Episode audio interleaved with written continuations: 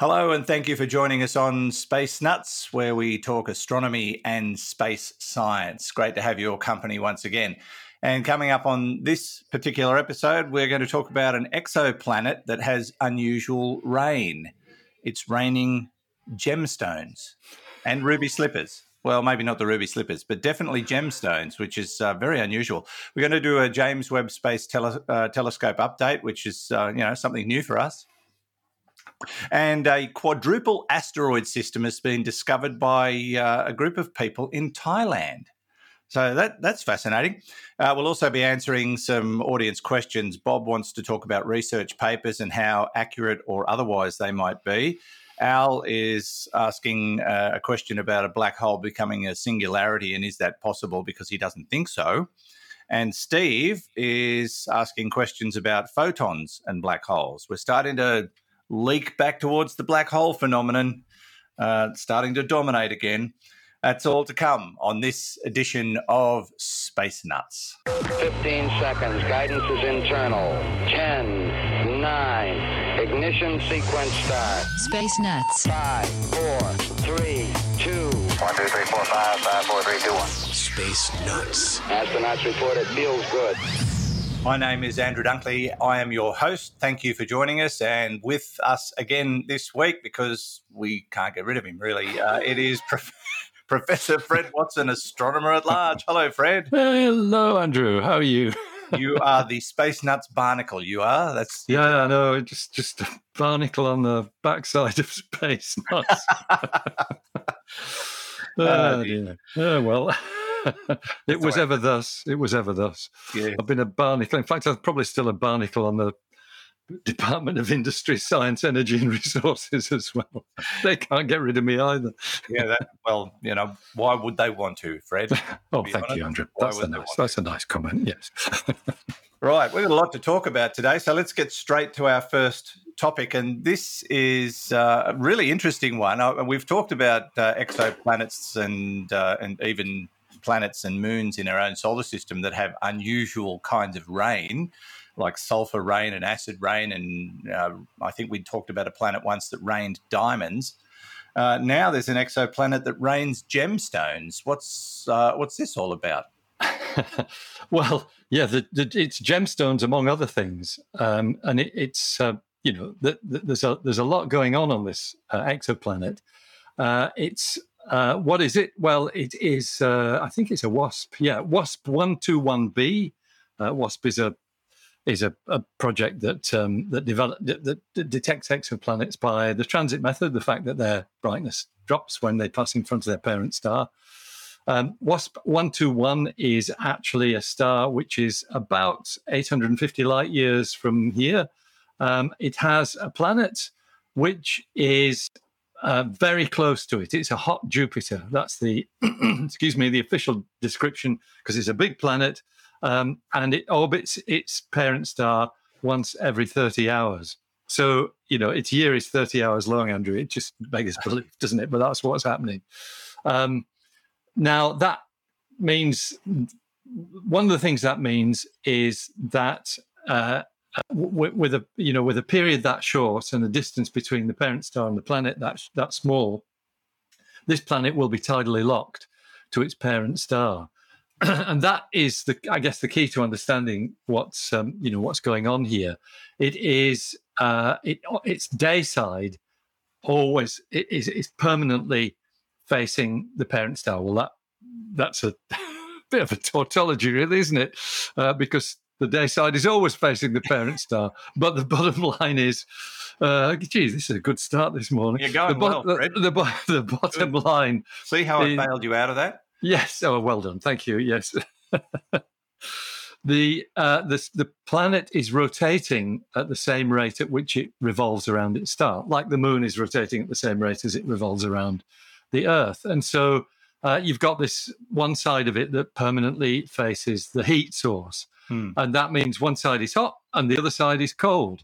Um, now, given that we can't see these planets directly, you may well ask, Andrew, how can you study the day and night sides of a world like this in detail? That's a good question. Glad I thought of it. I, am glad you thought of it too. The uh, and the answer is it's really clever stuff and needs, um, you know, it needs really quite significant astronomical infrastructure uh, in order to make these observations. I should ex- I should mention that um, uh, the authors of this uh, work come from MIT, Massachusetts Institute of Technology, Johns Hopkins, oh Johns Hopkins University, Caltech, and other US universities. it, it is a mouthful, but it is Massachusetts. Massachusetts is what I tried to say. That's right. I didn't really. Anyway, never mind. I didn't do well with it. But so what? What? Um, how do you? How do you detect? Um, what's going on on the day and night sides of a world like this. And what you do is you observe the planet, and well, all you can see is the star. That's the only thing that is visible in your telescope. Yeah. Uh, but you observe the star's light throughout the orbital period of the planet. And given that that's only 30 hours, you don't have to wait very long. Uh, if you were looking from outside the solar system and trying to do this with Jupiter, you'd be waiting, what is it, 12 years or something like that? It's much mm. longer. Um, uh, no, I think it's five years. Sorry, I should do that calculation again. Uh, anyway, um, 30 hours gives you time to, um, you know, to, to actually work out uh, uh, exactly what's going on through the different phases of the planet, because that's what it's all about. It's like the phases of the moon. We watch the moon going round uh, because it's lit up by the sun and we can see you know it progressing from new moon to first quarter to full moon and all the rest of it and yeah. you can do the same thing with a, an exoplanet but you, what you do what all you're able to measure is the total light from the planet plus the star hmm. but as you'd imagine that varies throughout the the uh, revolution period of the planet um, when you when you've got just when when the planet is behind the star all you've got is the light of the star. Uh, and I should add that you, you, you're not just observing how bright it is, you're also observing the spectrum of this thing. So you're looking in detail at the chemical constituents that is uh, is revealed by the light that is coming to you. Yeah. Uh, so when it, when the planet's behind the star, all you're seeing is the light of the star. When the planet shifts slightly uh, in its path around the star, so you can see both, what you've got is effectively you're looking at the full planet, like a equivalent of a full moon. It's almost completely illuminated. Right. And that light adds to the light of the star. Uh, and so um, you can then look at how the spectrum has changed. And that is telling you about the atmosphere of the planet itself rather than uh, the, the, you know the um, the atmosphere of the star. You, in fact, what you can do is subtract the star spectrum from the spectrum of the combined planet plus star, and you get the planet spectrum.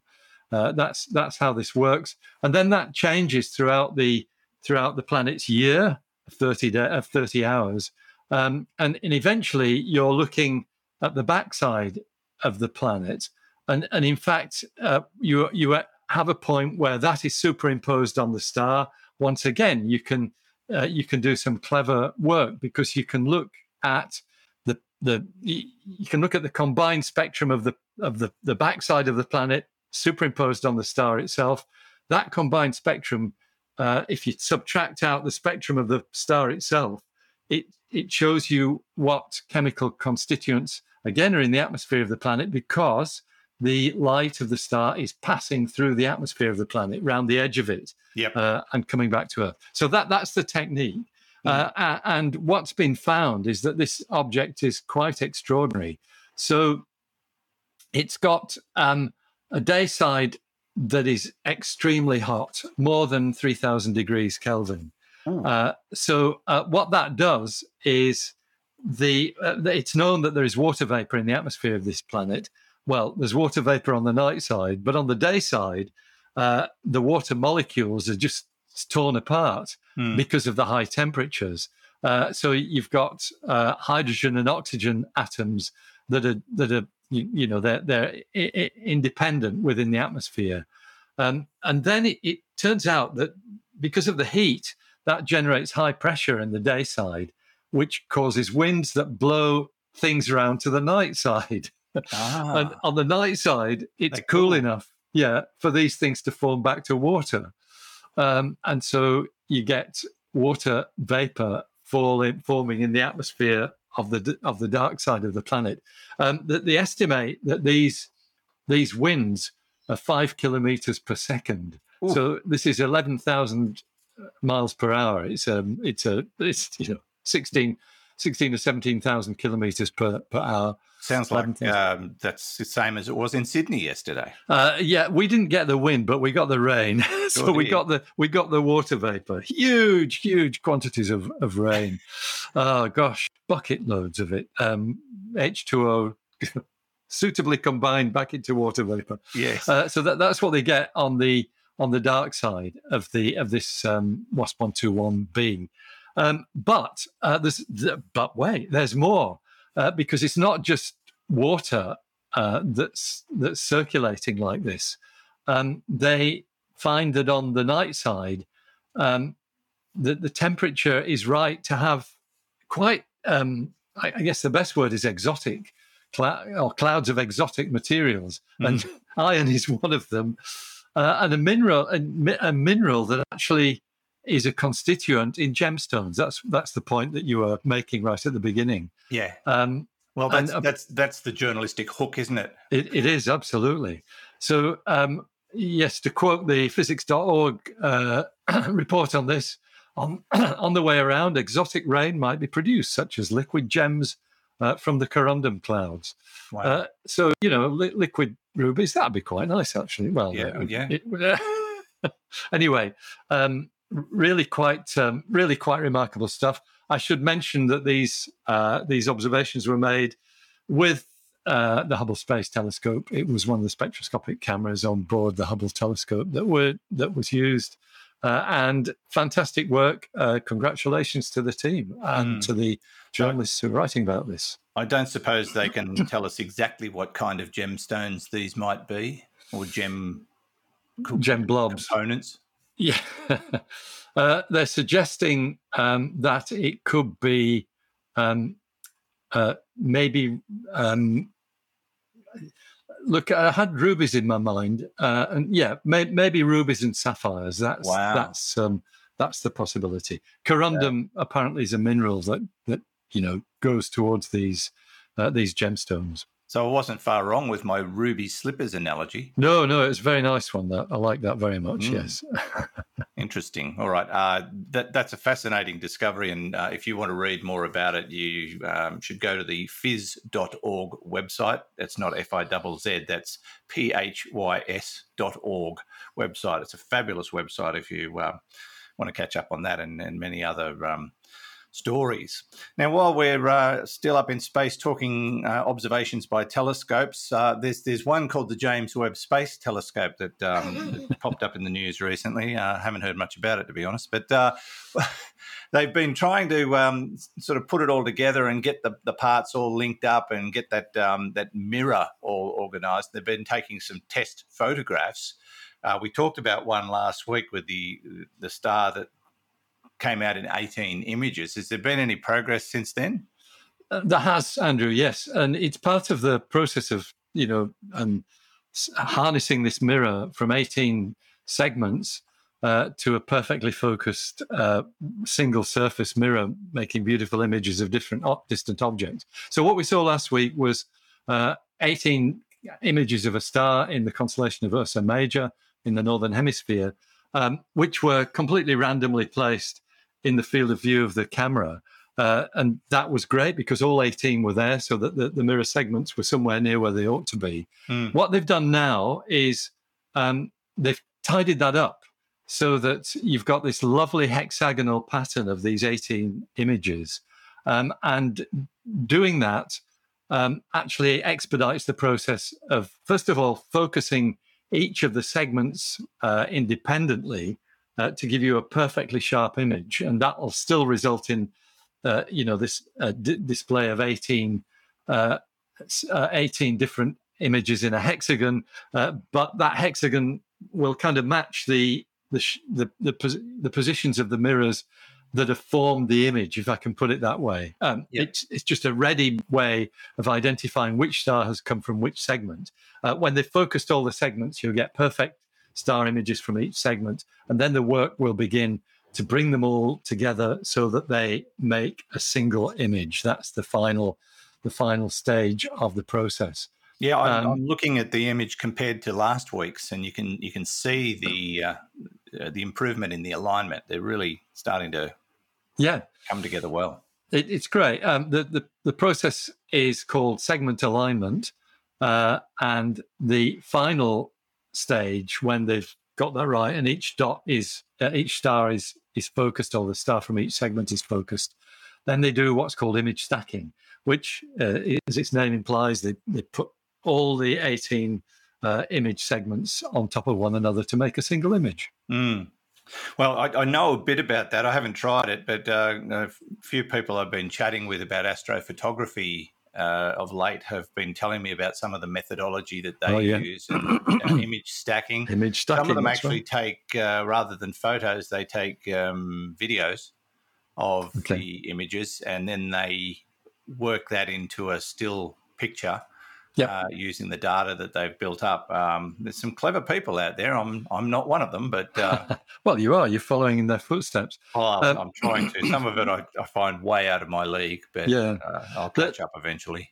that technique um, so what, what you do is you take a video uh, which consists of many many still frames Mm. and this is mostly for observing planets actually i have to say um, and what's happening during that period is the uh, we're not talking about the james webb now folks we're talking about andrew's backyard. backyard um, but the the the atmosphere um, varies and you occasionally within that video there will be images where the what we call the seeing the the amount of turbulence is virtually zero so there's the perfect image Yeah. essentially so what you can do is you extract the perfect images from your video and then stack those together you get a, a, a you know almost a, a what we call a diffraction limited image and i might just add that that technique which is called lucky imaging was uh, invented by a friend of mine uh, by the name of Craig Mackay at the University of Cambridge. He did this on professional telescopes 20, 25 years ago.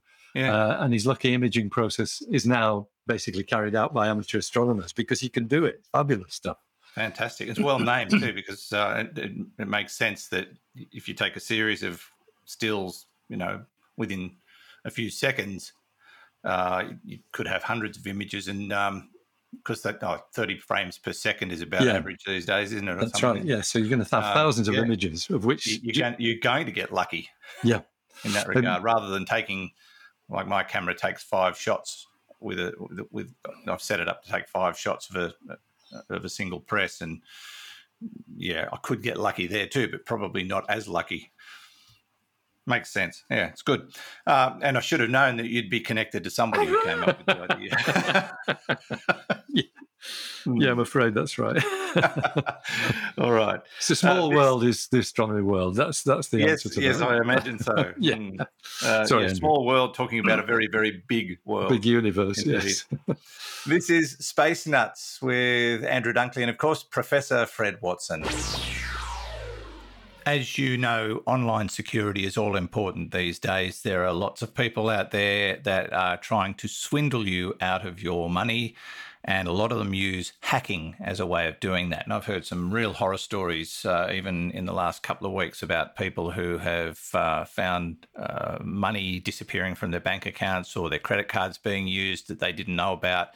Uh, it's it's pretty rough stuff, and it's it's not fair, but it's also a reality of the modern world. So, how do you protect yourself? Well, you use a virtual private network, like I do.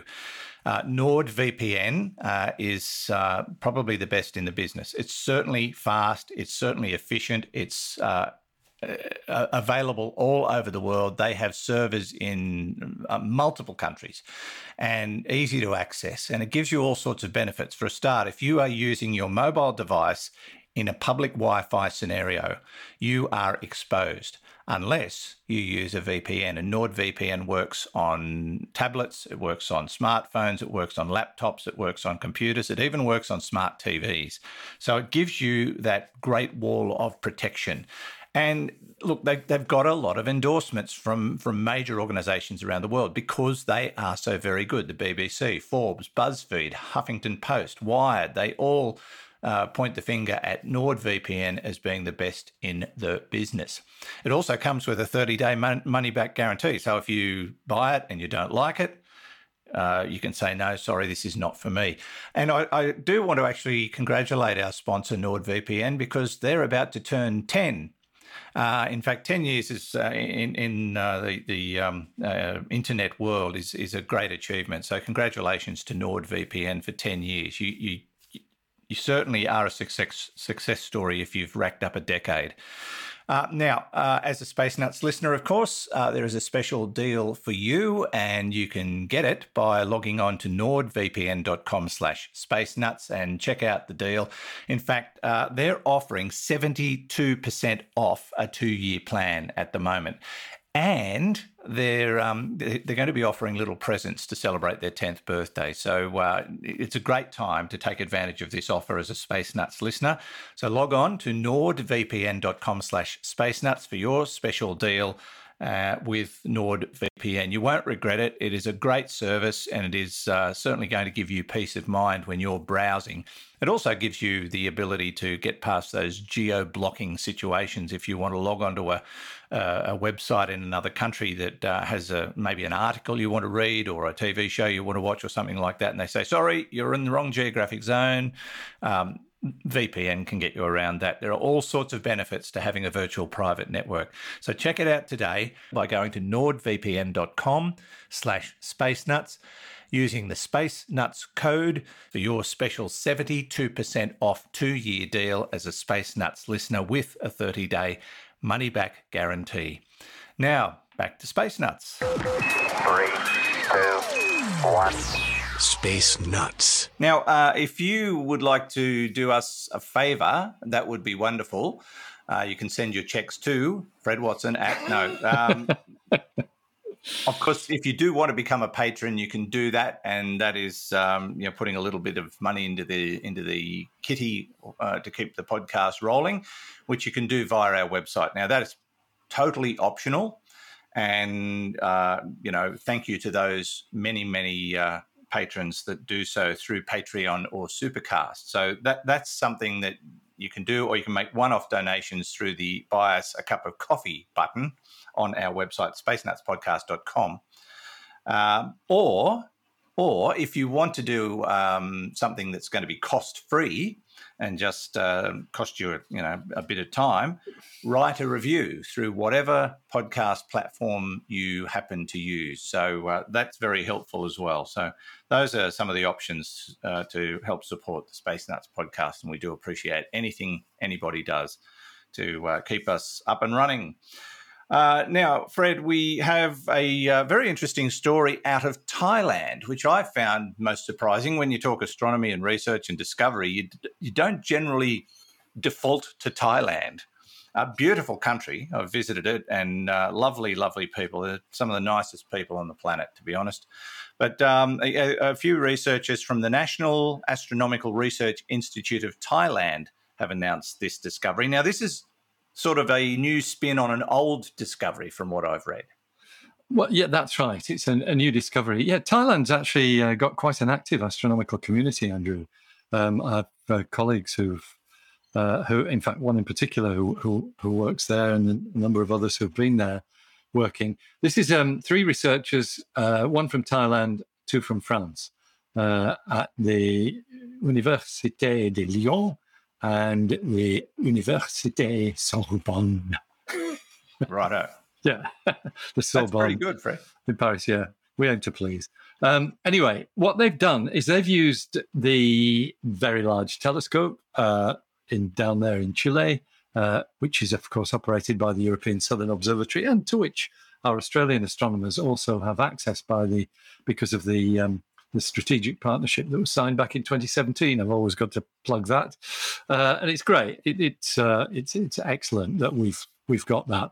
Uh, it's amazing to think that that strategic partnership between Australia and the European Southern Observatory is now halfway through yeah. 2022. It's staggering how fast time flies by when you're having fun. Anyway, back to this asteroid. It is um, a, a well-known asteroid. It's uh, number 130 Electra was discovered back in 1873. Um, and it's no, it's been known um, actually for almost 20 years uh, that it had, uh, well, at least one moon. That was discovered in 2003. Another one uh, uh, 11 years later in 2014. And now, da um, an, another moon. Um, so this is, uh, it makes the asteroid a kind of quadruple object because it's a, an asteroid which is relatively large. It's uh, 260 kilometers across. It's a decent sized object, Yeah. but it, it has three moons. So altogether, it's a quadruple object having four. Uh, the, it, what staggers me about this, Andrew, is just the fact that, you know, th- these uh, scientists have been able to observe these moons because they are a long way away. This Mm. asteroid is actually in the in the outer region of the main asteroid belt, uh, so it's not a particularly close one.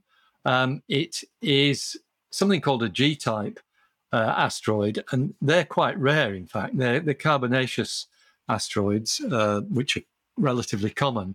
But these are a, a, a particular subgroup of those, and it's about five percent of all asteroids are G-types. And in fact, the most notable and the biggest is Ceres, the dwarf planet Ceres, which was Yeah. the first asteroid to be found. So what I was going to say was, what is staggering, given how far away this object is, Electra, is how small these moons are. Um, first moon is reckoned to be six kilometers across. Um, the second moon discovered is reckoned to be two kilometers across. And the third one, the one that's just been discovered, is actually 1.6 kilometers across, about a mile. It's uh, very, very small. And when you think something, you know, a mile across at that distance, the far edge of the asteroid belt, that is astonishing stuff. Mm. Um, Yeah. So yeah, it's it's really extremely good work. They've they've done a lot of clever image processing, but the the moon is definitely there. Uh, that so that actually one of the now I found a statistic which I thought was quite remarkable. Um, this little object, the new one, uh, is very close to Electra. Its its orbit's quite close uh, to the asteroid itself, and its brightness is fifteen thousand times less than the brightness of the asteroid. So you've got something, you know, it's the old um, it's the old comparison of trying to spot the the cigarette end of the lighthouse keeper while he's on the platform next to the lighthouse. Yeah. Uh, uh, it's that sort of, you know, huge, huge difference in brightness. So they've done very, very well to tease out the, the light of this little moon uh, orbiting around asteroid Electra. And Space Nuts does not endorse the, uh, smoking. Smoking.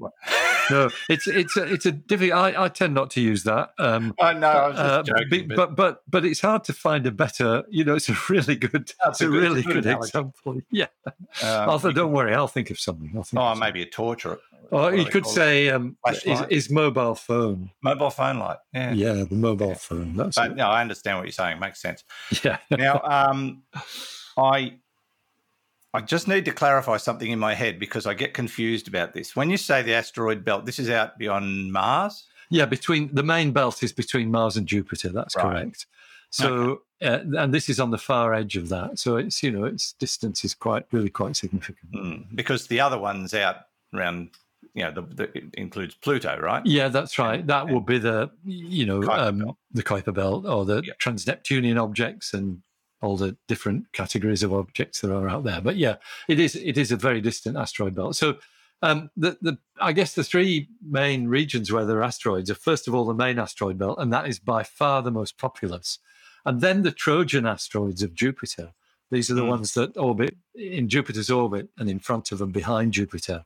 And then, uh, you know, the trans-Neptunian objects, the objects way, way out in the in the furthest reaches of the solar system. Yeah. So there's there's all these layers in the solar system that um, sort of live in little regions as Yeah. you spiral out, and Yeah, that's right. um, so we, we've kind of got a divide between the rocky planets and the gas giants, haven't we?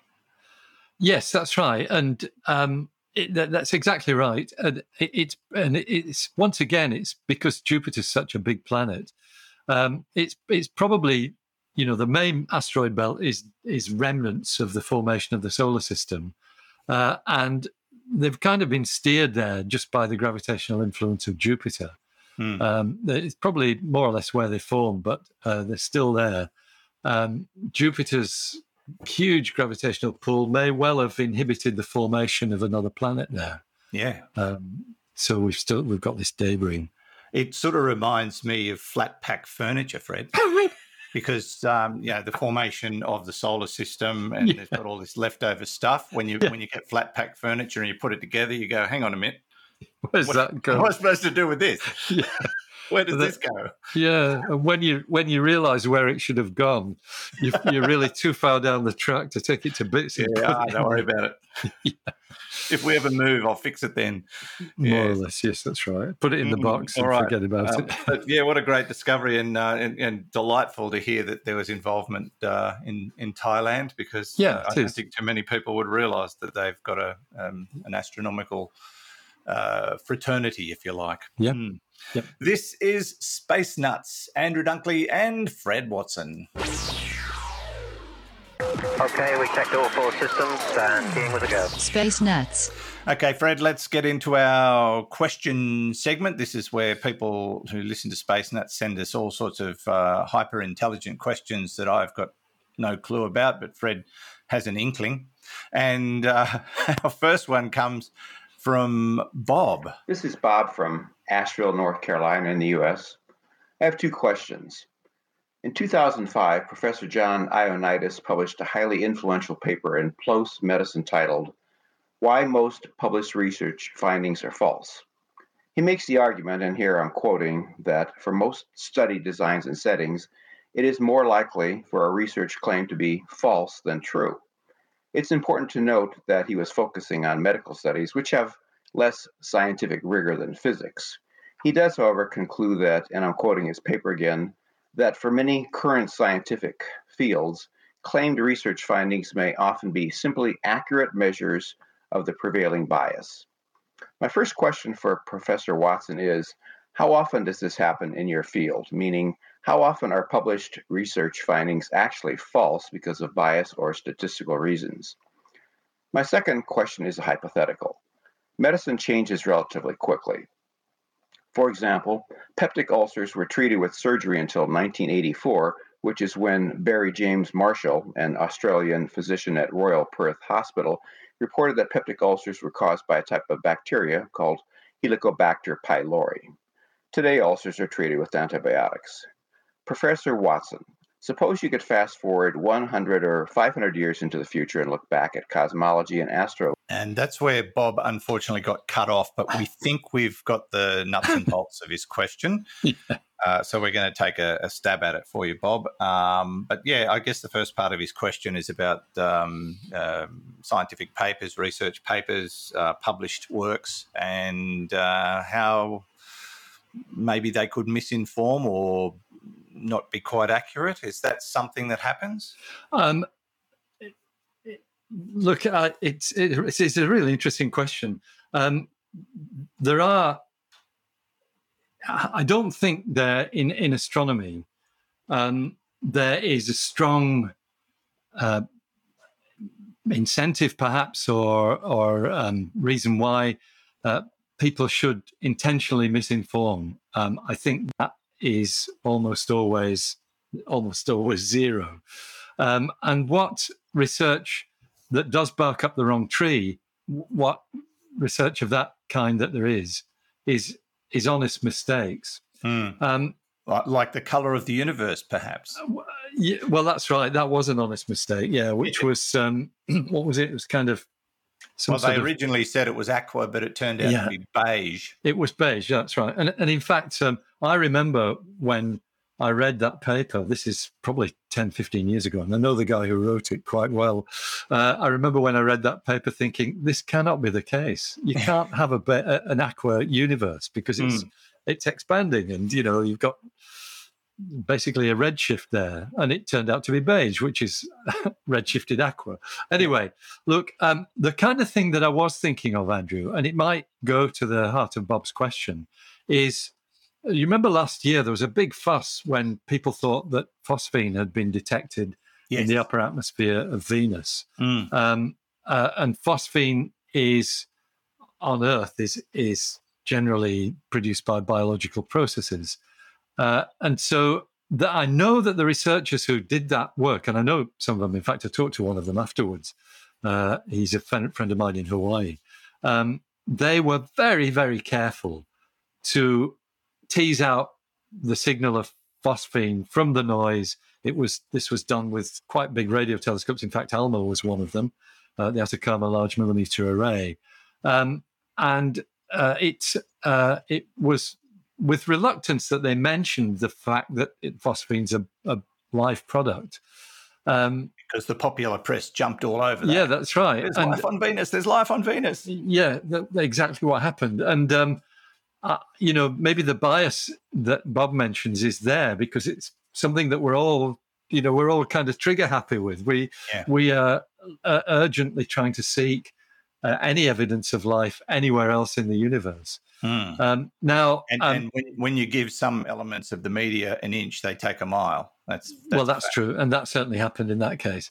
Yeah. Um, my recollection is that the the original team still stand by their their discovery that it was phosphine, but there was another paper published. It must have been actually the year before last when the phosphine measurement was made, because I think it was early last year that another paper was published showing how the phosphine signature could be mistaken um, that it might actually, I think it was something like nitrous oxide. I can't remember. It was something a lot less um, suggestive of life processes. So mm. I think honest mistakes are made. But yes, there might be a bias there too. Uh, generally, you'll you'll probably find bias in circumstances where somebody's trying to sell something. Yeah, uh, you, you, might get those, um, you know, studies that are released into certain uh, products that improve your life. And the study turned out to be 10 people at a five star resort for a weekend answering a questionnaire. Yes, yes. That kind of thing. So, yeah, there's yeah. a bit of that goes on. There is certainly. Uh, less so in astronomy. Astronomy, I think, is uh, partly um, what one thing you're looking for, and you always check this whenever you make a discovery, is how consistent it is with what we already know about the universe.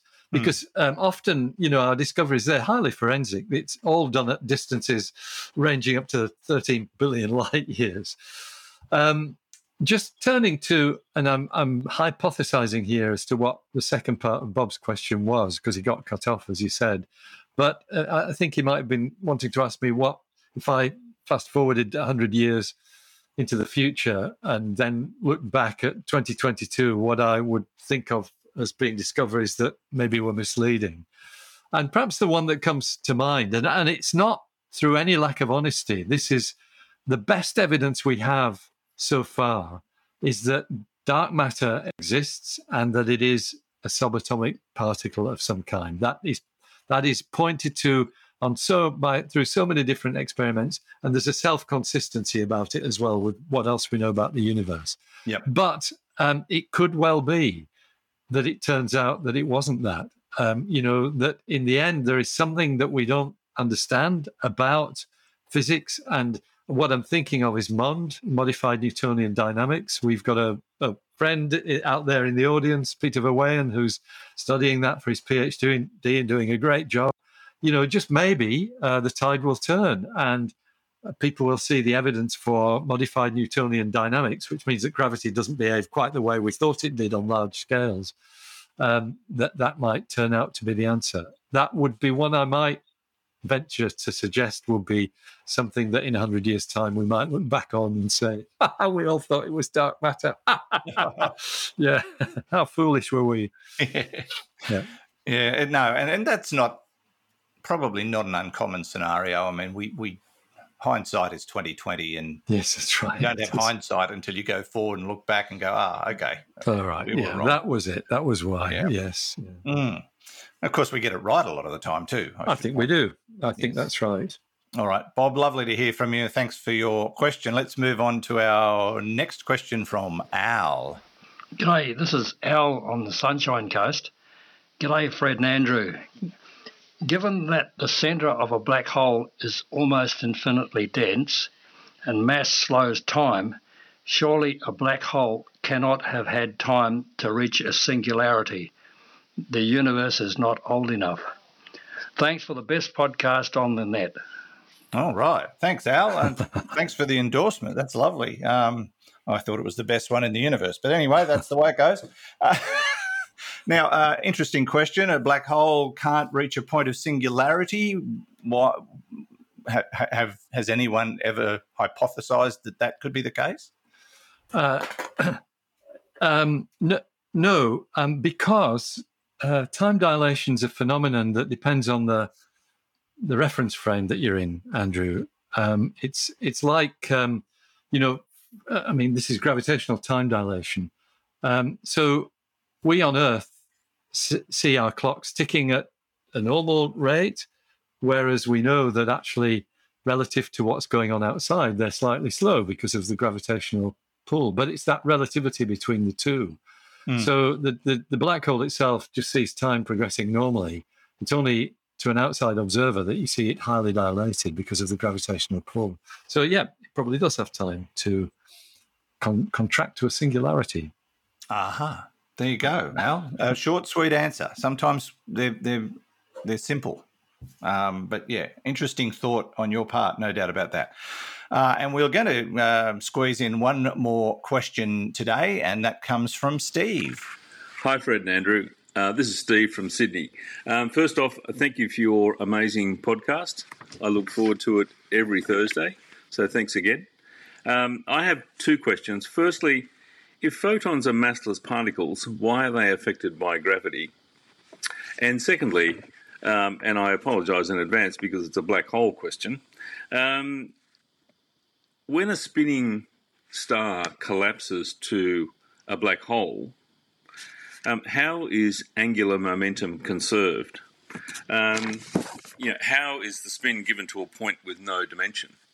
And I guess a, a, an intermediate question is if if the collapse takes a finite amount of time, then um, at some intermediate stage while it's collapsing, what happens to angular momentum?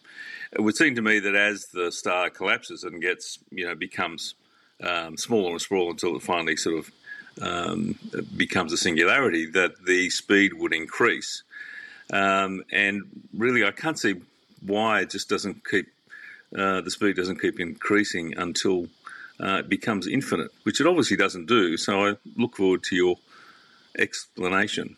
Thanks once again. Uh, thank you, Steve. Uh, thanks for the question. That's a really good one. Uh, did you take notes, Fred? Because there was a lot to that.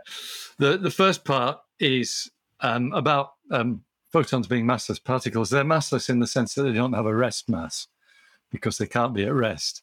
Uh-huh. Um, and but the way to think of it, um, Steve, is uh, that photons will follow geodesics, and these are the pathways through space that effectively to the photon look like a straight line, but they're modified by gravity because gravity is the process of distortion of space. So if you've got a massive object and a photon whizzing by it, it co- continues in a straight line, but that straight line is bent because the gravitational effect of the uh, you know of the of the massive object is to is to distort the space around it. Um, I don't know whether that sounds like a glib answer, but that's the bottom line. Uh, photons follow geodesics, which are basically, as far as the photon's concerned, are straight lines, uh, but it's the space itself that's being distorted by gravity. I get it. Yeah. Good. Uh, now, part two uh, rotating black holes are definitely there.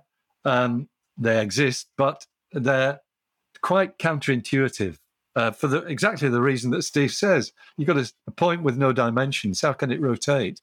Mm. Um, and once again, there is actually a really good summary of the aspects of black holes. Uh, once again, on good old Wikipedia, if you check out rotating black hole, there is, uh, I think, a relatively digestible um, uh, summary of what's going on there. um, so, uh, and and it comes so the, the Einstein field equations have solutions, um, you know, which which uh, one of which is is the one that Schwarzschild found, which is the, basically the black hole solution. Uh, but there are four stable black hole solutions, and two of them are rotating. Uh, the Kerr rotator is the one I know best, um, but there's another kind called the Kerr Newman black holes. Uh, and it, it comes about because these black holes uh, can be described by a small number of parameters. Uh, in fact, basically, there are uh, five of them, uh, three of which have three components. So there are actually 11 altogether. Um, and this is something very close to my heart, Andrew. It's about something called the no hair theorem, uh, which I actually wrote about, I think, in Cosmic Chronicles. Um, from personal experience. Yeah, personal experience. That's right. uh, and it comes from. Uh, let me see if I can find. I should because it, it, was it was quite entertaining stuff. Um, Don't forget you're wearing headphones. I know. I'm trying to remember. Can I reach the book with my? I want to drag on? everything off the desk. uh, that's the wrong book. this, I did this last week much more yeah. effectively, I must say. No, something there you go. Something went. Yeah, it's nothing breakable. Um, I don't know whether I'd even be able to find this. Um, but it, it, it it's it it comes from um, uh, you know it, it, comes from the early days. Uh, the no hair theorem comes from the early days of of research on on black holes, um, and I, I, remember being highly amused by. Uh, by the idea of the no hair theorem, I can't find it, Andrew. That's a uh, bit that, sad, isn't all it? All that build up, Fred. yeah. Uh, where did I write about it? Um, it uh, it was it was the oh here we are oh here we are one of my favorite oh, wait a minute no wait a minute i'm going to read from the book uh, Everybody loves black holes, from kindergarten kids to professors of theoretical physics. But until the image uh, a couple of years ago was produced, much of our knowledge was founded on mathematical theorems developed to describe their expected properties. Now we've had first hand evidence that these theorems work. That was the, the photograph, the famous uh, photo of the black hole. One of my favorites among them is something with the curious name of the no hair theorem. And it says that from the outside, the only observable properties of a black hole are its mass, its electrical charge, and its angular momentum or spin energy. All its other characteristics are hidden behind the veil of the event horizon. Um, I might just keep going for a minute, Andrew. The boundary, that of course, the boundary beyond which no radiation can escape. In other words, the black bit. The term, uh, the term uh, no hair theorem was coined around 1970 by the American theoretical physicist John Wheeler, who commented that black holes have no hair, meaning that all information other than that mentioned above is inaccessible to outside observers. Um, Wheeler actually attributed the term to his student, uh, Jacob oh, Jakob Bekenstein, who worked with him at Princeton University. Da da da. It goes on from there, but mm. basically, it's a it's a you know the, the the angular momentum is just one of the parameters uh, that describes a black hole, and it is non-zero. And you're quite right, or Steve's quite right, that you know if you've got a rotating uh, stellar core that is collapsing, then the angular momentum will be conserved, and it will basically the thing will start spinning ever faster. But the angular momentum itself will be part of the parameter list of the black hole, uh, hmm. and it's just perhaps uh, our inability to imagine a, a single particle, a, a singularity, uh, a single point that has no dimensions, to imagine that rotating, but it does. Yeah. Because it's got yeah. angular momentum. Mm. In, in terms of a black hole having no hair, have they checked the nostrils and the ears? they are quite old. Yes. Uh, look, uh, that's I'll, where it all goes. Yeah, I have this. I have this theory, Fred, that yeah. as as men particularly get older and their hair disappears off their head, it just comes out of here and here. It's, well, I, you know, I, yes, I know. I, I, look, I'm far older than you. Gravity. yes, it could be gravity. Yeah.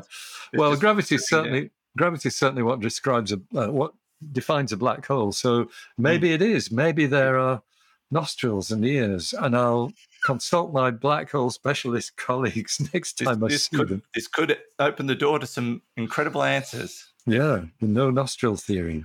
Yeah. It's not a very good joke, though. Um, Never mind.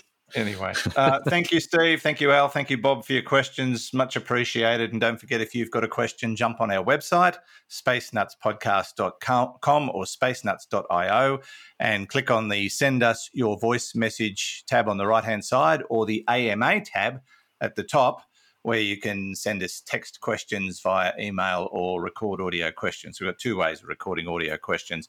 Uh, there's also other things you can do on our website. You can check out Astronomy Daily, which updates several times a day with astronomy stories. Uh, you, um, if, if, you're interested in becoming a supporter of Space Nuts, there's options there for, uh, for advertising and membership. So check that out. Um, um, you can read all the reviews, or you can just have a bit of a look around in the Space Nuts shop. It's all at spacenutspodcast.com or spacenuts.io. That brings us to the very end of another episode. Fred, thank you so much, as always. Great pleasure, Andrew. Thank you. And we'll speak again next time.